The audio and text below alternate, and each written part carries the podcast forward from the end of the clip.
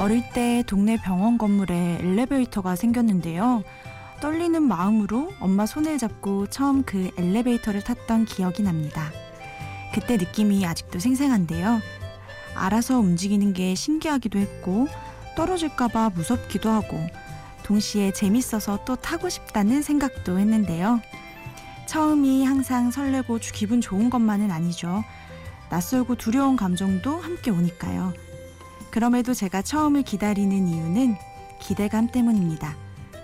한 살 한 살 먹어가면서 점점 처음인 것들은 줄어들지만 그럼에도 새로 해보는 것들은 그 자체로 기분 좋은 자극이 되는데요.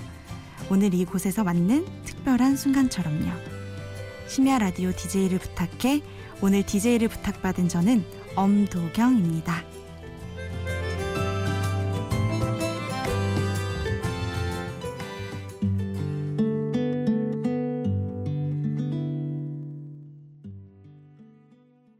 성시경의 처음 함께 들었습니다. 저는 엄도경이라고 합니다. 이름이 중성적이라는 이야기를 많이 듣는데요. 전 저한테 제법 잘 어울리는 것 같아서 제 이름을 되게 좋아합니다.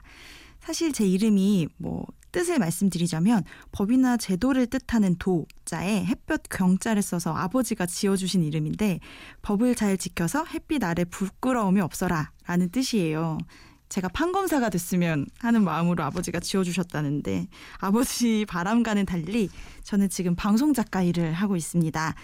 어, 25살부터 일을 시작했고 지금 28살이거든요. 그래서 4년째 하고 있는데요. 어, 지금은 TV 교양 정보 프로그램에서 작가로 일하고 있고요.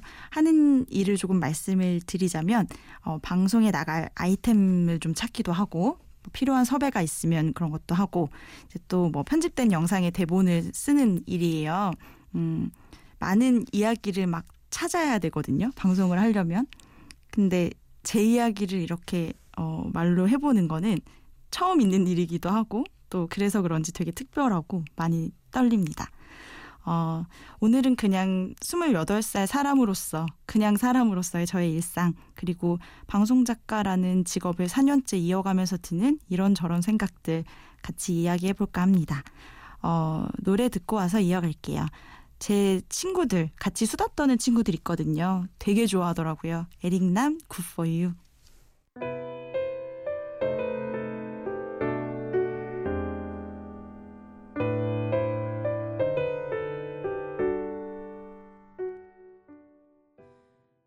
에릭남의 You 함께 들었습니다. 어, 보통 방송 작가를 한다고 하면 키도 엄청 세고 앞에도 막 엄청 잘 나서고 말도 많을 거라고 생각하는 사람들이 많은 것 같은데요. 말이 맞는 건 조금 맞는데 나머지는 좀 아닌 것 같아요. 저는 제가 방송 작가를 스스로 하게 될 줄은 전혀 몰랐거든요. 저는 원래 좀 뒤로 빼는 성격이에요. 낯도 많이 가리고 뭐 일화를 말씀을 드리면 제가 유치원 다닐 때 7살이었는데 재롱잔치 MC를 시키신 거예요, 억지로. 해 무조건 해야 된다고 이렇게 나가서 사진도 찍히고 해야 된다고 해서 했는데 그 녹화된 비디오를 보면 제가 땅만 보고 말하고 있어요. 앞을 바라보기가 너무 창피했던 기억이 있어요. 그렇게 예쁜 드레스를 입었는데도. 그리고 뭐 중학교 때도 반장 선거 같은 거 추천을 받아가지고 후보로 올라가면 선생님 따로 찾아가가지고 저희 후보 좀 빼달라고 한 적도 있어요. 근데 저는 차렷 경례 하는 것도 너무 창피하고 그냥 뭐 하면 반장 부반장 많이 부르잖아요. 그게 너무 창피하더라고요. 그래서 안 했었거든요. 음, 친구도 만나는 사람만 계속 만나요. 집에 있는 거 좋아하고. 근데 막상 방송국에 와보면 왜 계속 새로운 사람들 많이 만나고 그러니까 좀 적극적이어야 되더라고요. 워낙 이제 일 자체가 부탁만 해요. 계속 출연해 주세요. 뭐 이거 해 주세요. 뭐 이래야 되니까 계속 좀 강하게 말해야 되고 목소리도 커지고 그러더라고요. 근데 아직도 내면에는 이제 사람이 바뀌진 않으니까 소심하고 용기 없고 막 쭈그리처럼 아직도 그런 내면에 저는 그래요. 얼마 전에 그 취재를 한번 갔었거든요. 드라마 제작 발표에 촬영을 가가지고 기자님들 사이에서 손을 들고 질문을 하는 게 제 롤이었어요. 근데 그거 하나 하려고 물을 엄청 마셨던 기억이 나요. 너무 긴장이 돼가지고. 근데 생각을 해보면 진짜 강해졌다기보다 강한 척을 할 수 있게 된 것 같아요. 음, 연기를 할 수 있게 됐다고 해야 되나? 노래를 듣고 계속 이야기 이어갈게요. 제가 좀 용기 없어질 때마다 쭈구리 같은 제가 나올 때마다 듣는 노래입니다. 베란다 프로젝트의 기필코 그리고 냇 킹 콜의 Smile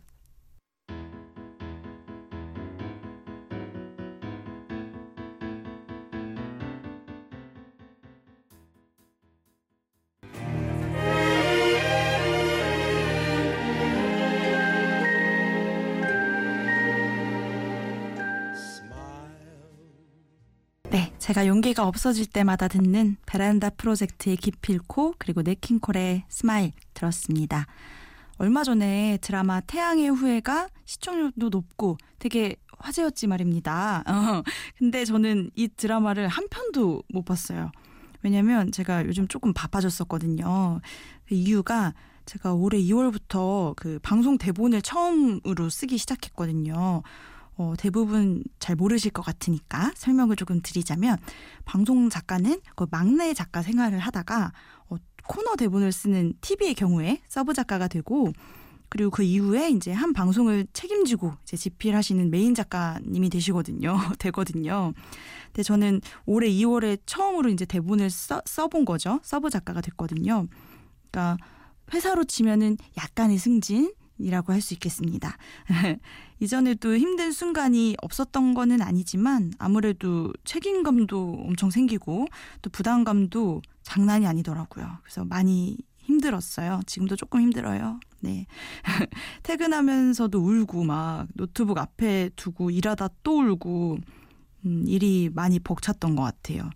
어, 근데 사람은 또 적응의 동물이라고 하잖아요. 지금도 사실 되게 위태위태하고 가끔 숨도 차고 그런데 그래도 많이 나아진 상태예요. 음, 대본을 쓰면서 제가 좋아하게 된 게 하나 있는데요. 바로 탄산수입니다. 오늘도 가져와서 이제 옆에 놓고 먹고 있는데 제가 단 거를 별로 안 좋아하거든요. 그래서 군것질도 거의 안 하고 탄산음료는 그러니까 거의 안 먹어요. 근데 요즘 그렇게 탄산수가 땡기는 거예요. 왜 좋냐면 식도를 타고 내려가는 그 따끔따끔하고 시원하고 그 청량감이 너무 좋거든요. 근데 사실 저한테는 탄산수가 그냥 음료가 아니라 약간 술 대신 먹는 음료라고 해야 되나? 제가 유전적으로 술을 잘 못 마셔요. 그래서 맥주를 한 캔을 다 비우면 제가 되게 힘든 일이 있는 거거든요. 잘 못 마셔요. 근데 맥주에 탄산이 들어가 있잖아요. 저 속이 답답할 때 약간 탄산수를 먹으면 약간 맥주 먹는 기분이라고 해야, 해야 될까요? 그거랑 비슷해요, 되게. 음, 술 되게 잘 드시는 분들은 쟤 뭐야 아마 웃으실 수도 있겠지만 저는 진짜 화가 나거나 속이 답답하거나 막 한숨 나오는 일 생기고 이러면 탄산수 먹거든요. 술처럼. 안 취하고 속은 풀리고 좋잖아요. 글을 이제 대본을 방송 대본을 쓰게 된 2월 이후로 약간 지난 몇 달 동안 저희 집 재활용 쓰레기의 반 이상이 탄산수 캔, 탄산수 병, 탄산수 페트병 이었던 것 같아요. 음, 그걸 보면 제가 몇 달 동안의 제 삶이 순탄치는 않았던 것 같습니다. 어, 그럴 때마다 제가 자주 들었던 노래가 있어요. 약간 요즘 부담감이 생기면서 음, 루시드 폴의 외줄타기라는 노래인데요. 가사가 되게 좋은데 거기 이런 가사가 나옵니다. 노래를 조금 부를게요. 나를 흔들리게 하는 건 내 몸의 무게. 나를 얼마나 던져버리면 기분 좋게 솔직하게 걸을 수 있을까. 어, 잘 부르는 노래는 아닌데 좋아하는 노래라 불러봤어요. 외줄에서 잘 걸으려면 어떻게 해야 될까? 이 노래 가사처럼.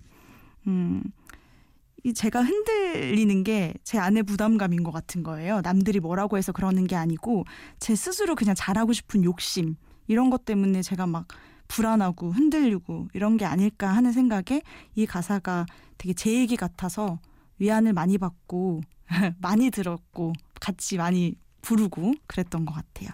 함께 들었으면 좋겠다는 생각에 어, 선곡을 했습니다. 루시드 폴의 외줄타기.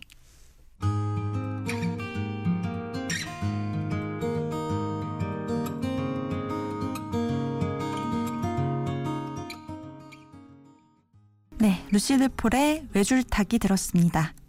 어, 저는 지금 서울에 살고 있는데요. 원래 고향은 대전이에요. 어, 태어나서 대학 졸업할 때까지 계속 출장 쭉 대전에서 살았거든요. 대전 토박이에요.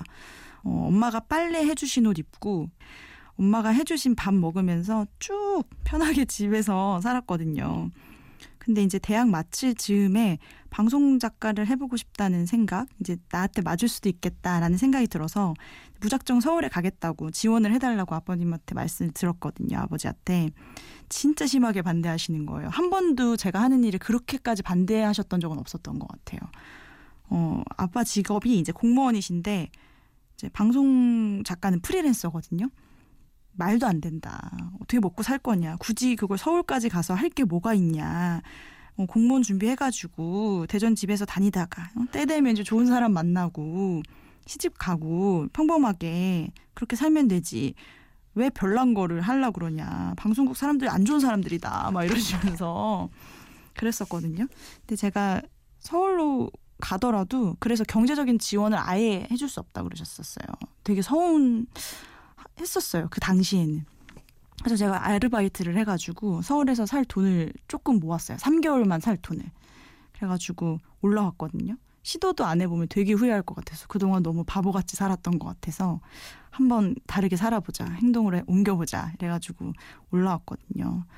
근데 이제 돈이 많이 없으니까 보증금이 없잖아요. 목돈이 없으니까 저 고시원에 살게 됐거든요. 처음 혼자 살아보는 건데 그게 고시원이었어요.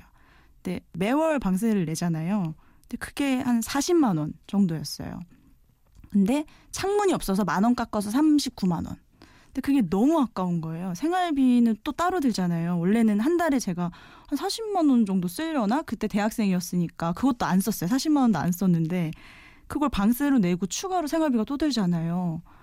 너무 깜짝 놀랐어요. 너무 돈이 많이 드는 거예요. 그리고 심지어 그렇게 돈을 내는데도 부엌은 공동으로 쓰고 방에 작은 샤워실이 있었거든요. 근데 창문이 아까 말씀드렸지만 창문이 없었어요. 그래서 창문이 없는 방에서 지내다 보니까 창문이 너무 중요해요, 여러분. 창문이 너무 중요해요. 왜냐하면 뭐 환기도 그렇고 근데 빛 빛이 저는 빛이 되게 크더라고요. 창문에서 빛이 들어오잖아요.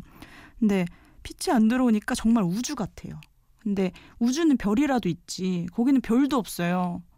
그러니까 불을 끄면은 세상 모르게 자는 거예요. 아침에 온지 모르니까. 그래서 약간 제가 그때 정신을 많이 차렸던 것 같아요. 아, 내가 불을 안 켜면 나한테 아침이 안 오는 집이구나, 여기는. 불을 안 켜면 내가 3일을 자도 아침은 안 오는구나. 그래가지고, 아, 내가 의지를 갖고 움직이지 않으면 나 여기서 약간 우주에 떠다니는 먼지처럼 그렇게 되겠구나. 그래가지고, 되게 의지를 가지려고 많이 노력했었던 것 같아요. 그냥 불 켜는 시간이 제 하루의 시작이고 불을 끄면 그게 뭐 오전이어도 불을 끄면 밤이 돼요. 그러니까 하루를 이제 제 의지대로 쓸 수밖에 없는 그런 시절이었죠. 어. 지금도 새 들어 살아요. 근데 고시원에 살 때보다는 상황이 되게 많이 좋아진 편입니다. 음, 적어도 큰 창문이 있고요. 멀쩡한 화장실이 있고 제가 누워서 구를 수도 있어요 방에서. 음, 되게 소소하죠. 다 다들 그렇게 음, 많이 사시겠지만 저는 제가 이게 노력한 결과잖아요. 어렸을 때 태어났을 때부터 있었던 그 창문은 제가 만든 창문이 아니잖아요. 근데 약간 어, 지금 새들어 사는 집의 창문은 꼭 제가 시공을 해서 만든 것 같은 그런 뿌듯함이 듭니다. 어, 아마 서울에선 어, 저처럼 고향이 아닌데 일 때문에 가족과 떨어져서 어, 살고 계시는 분들이 많을 것 같아요. 어, 그런데 좀 가족이 없다 보면 확실히 더 고단하고 좀 더 우울하고 그런 게 있는 것 같아요. 제가 라디오에서 서울 살이는 오지은 씨 노래인데요. 이 노래를 듣고 아 나만 그런 게 아니구나. 어, 이 언니도 이랬나? 오지은 언니도 이러셨나? 막 위안이 많이 됐었어요. 그리고 어, 옥상 달빛 언니들 노래도 많이 들었거든요. 그 언니들은 되게 정말 자체로 힐링이신 것 같아요. 음악이 다. 어, 이 두 곡 듣고 올게요. 오지은의 서울살이는 옥상 달빛의 하드코어 인생아. 서울살이는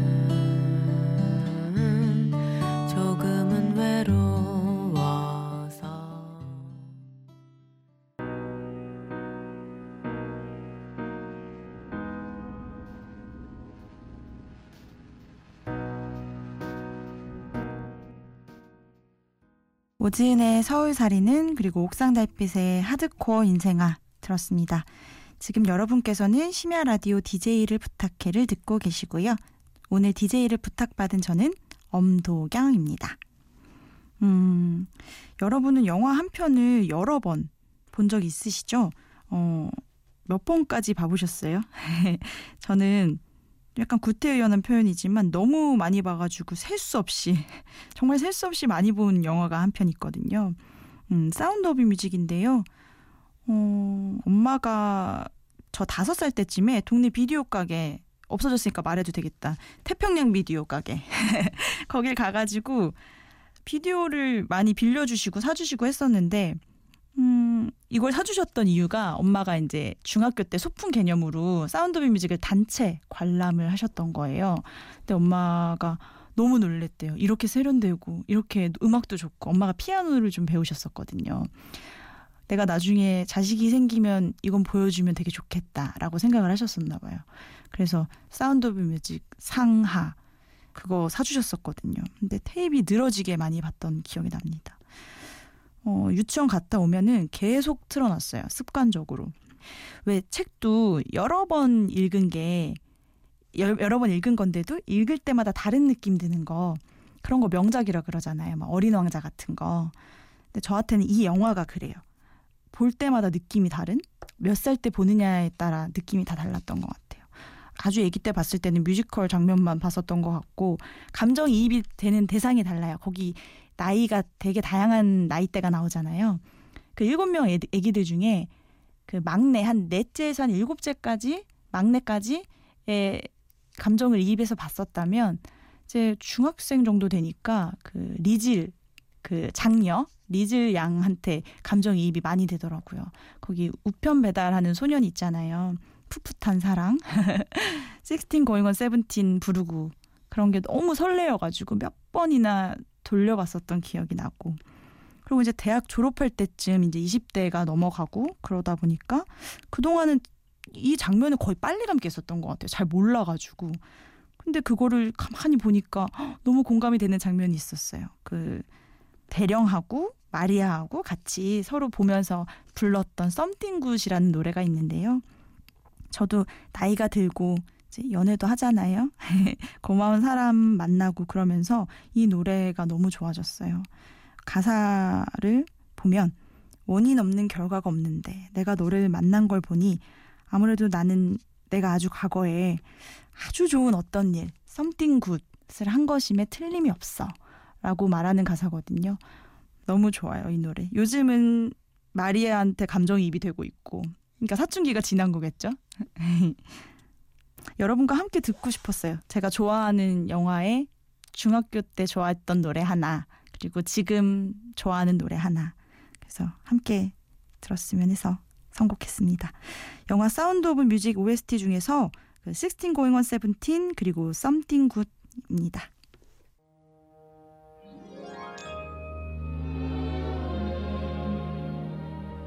You wait, little girl, on an empty stage for fate to turn.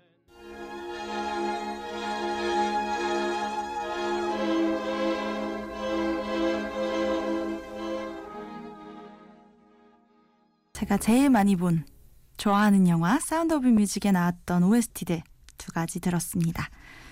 어, 얼마 전에 무한도전에 젝키가 나와가지고 되게 화제였잖아요.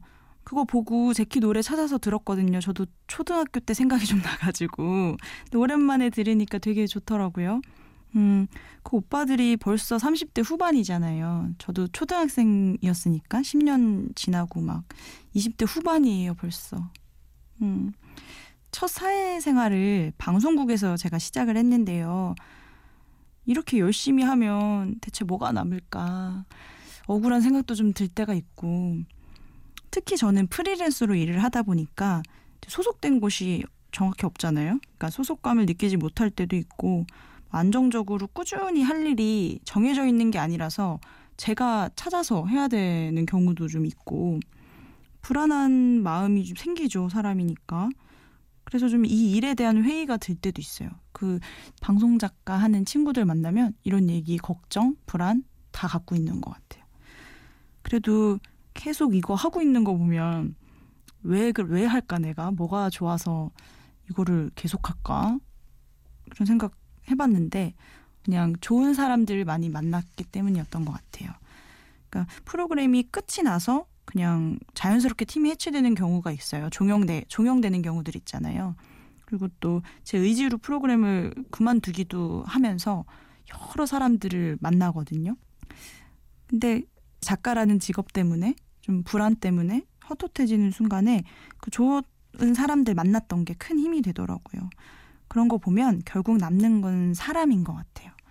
그래서 저는 사람이 제가 좋아하고 저를 좋아해주고 믿어주고 이런 사람하고 이야기하는 게 너무 좋거든요. 라디오도 좀 이렇게 대화하는 것 같아서 좋아하는 건데 아마 지금 듣고 계신 분도 저랑 비슷하실 거라고 생각합니다. 음, 제가 3남매예요. 제가 첫째고 두살 차이 나는 여동생 있고 여덟 살 차이 나는 남동생 있거든요. 그, 그 늦둥이가 이제 대학교 1학년이 됐는데 이 친구는 제 키를 몰라요. 그래서 제가 약간 아 요새 내가 나이가 들었나 이런 걸 좀 실감하게 해주는 막내 둥인데 저는 제키 노래 커플도 좋아하는데 예감이 더 좋더라고요. 왠지는 잘 모르겠어요. 어 그래서 같이 들어보려고요. 제키 예감.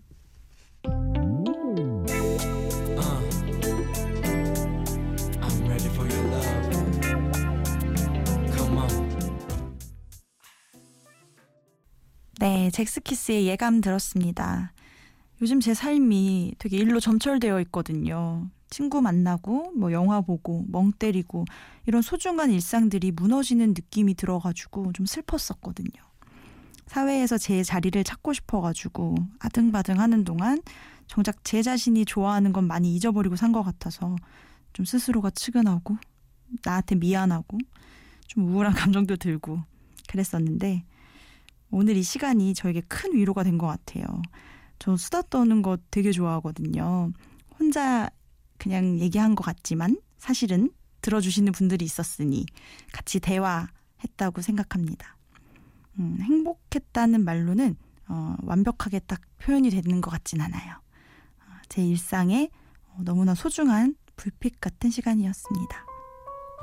심야 라디오 DJ를 부탁해 지금까지 오늘의 DJ 엄도경이었습니다. 들어주셔서 고맙습니다. 행복하세요.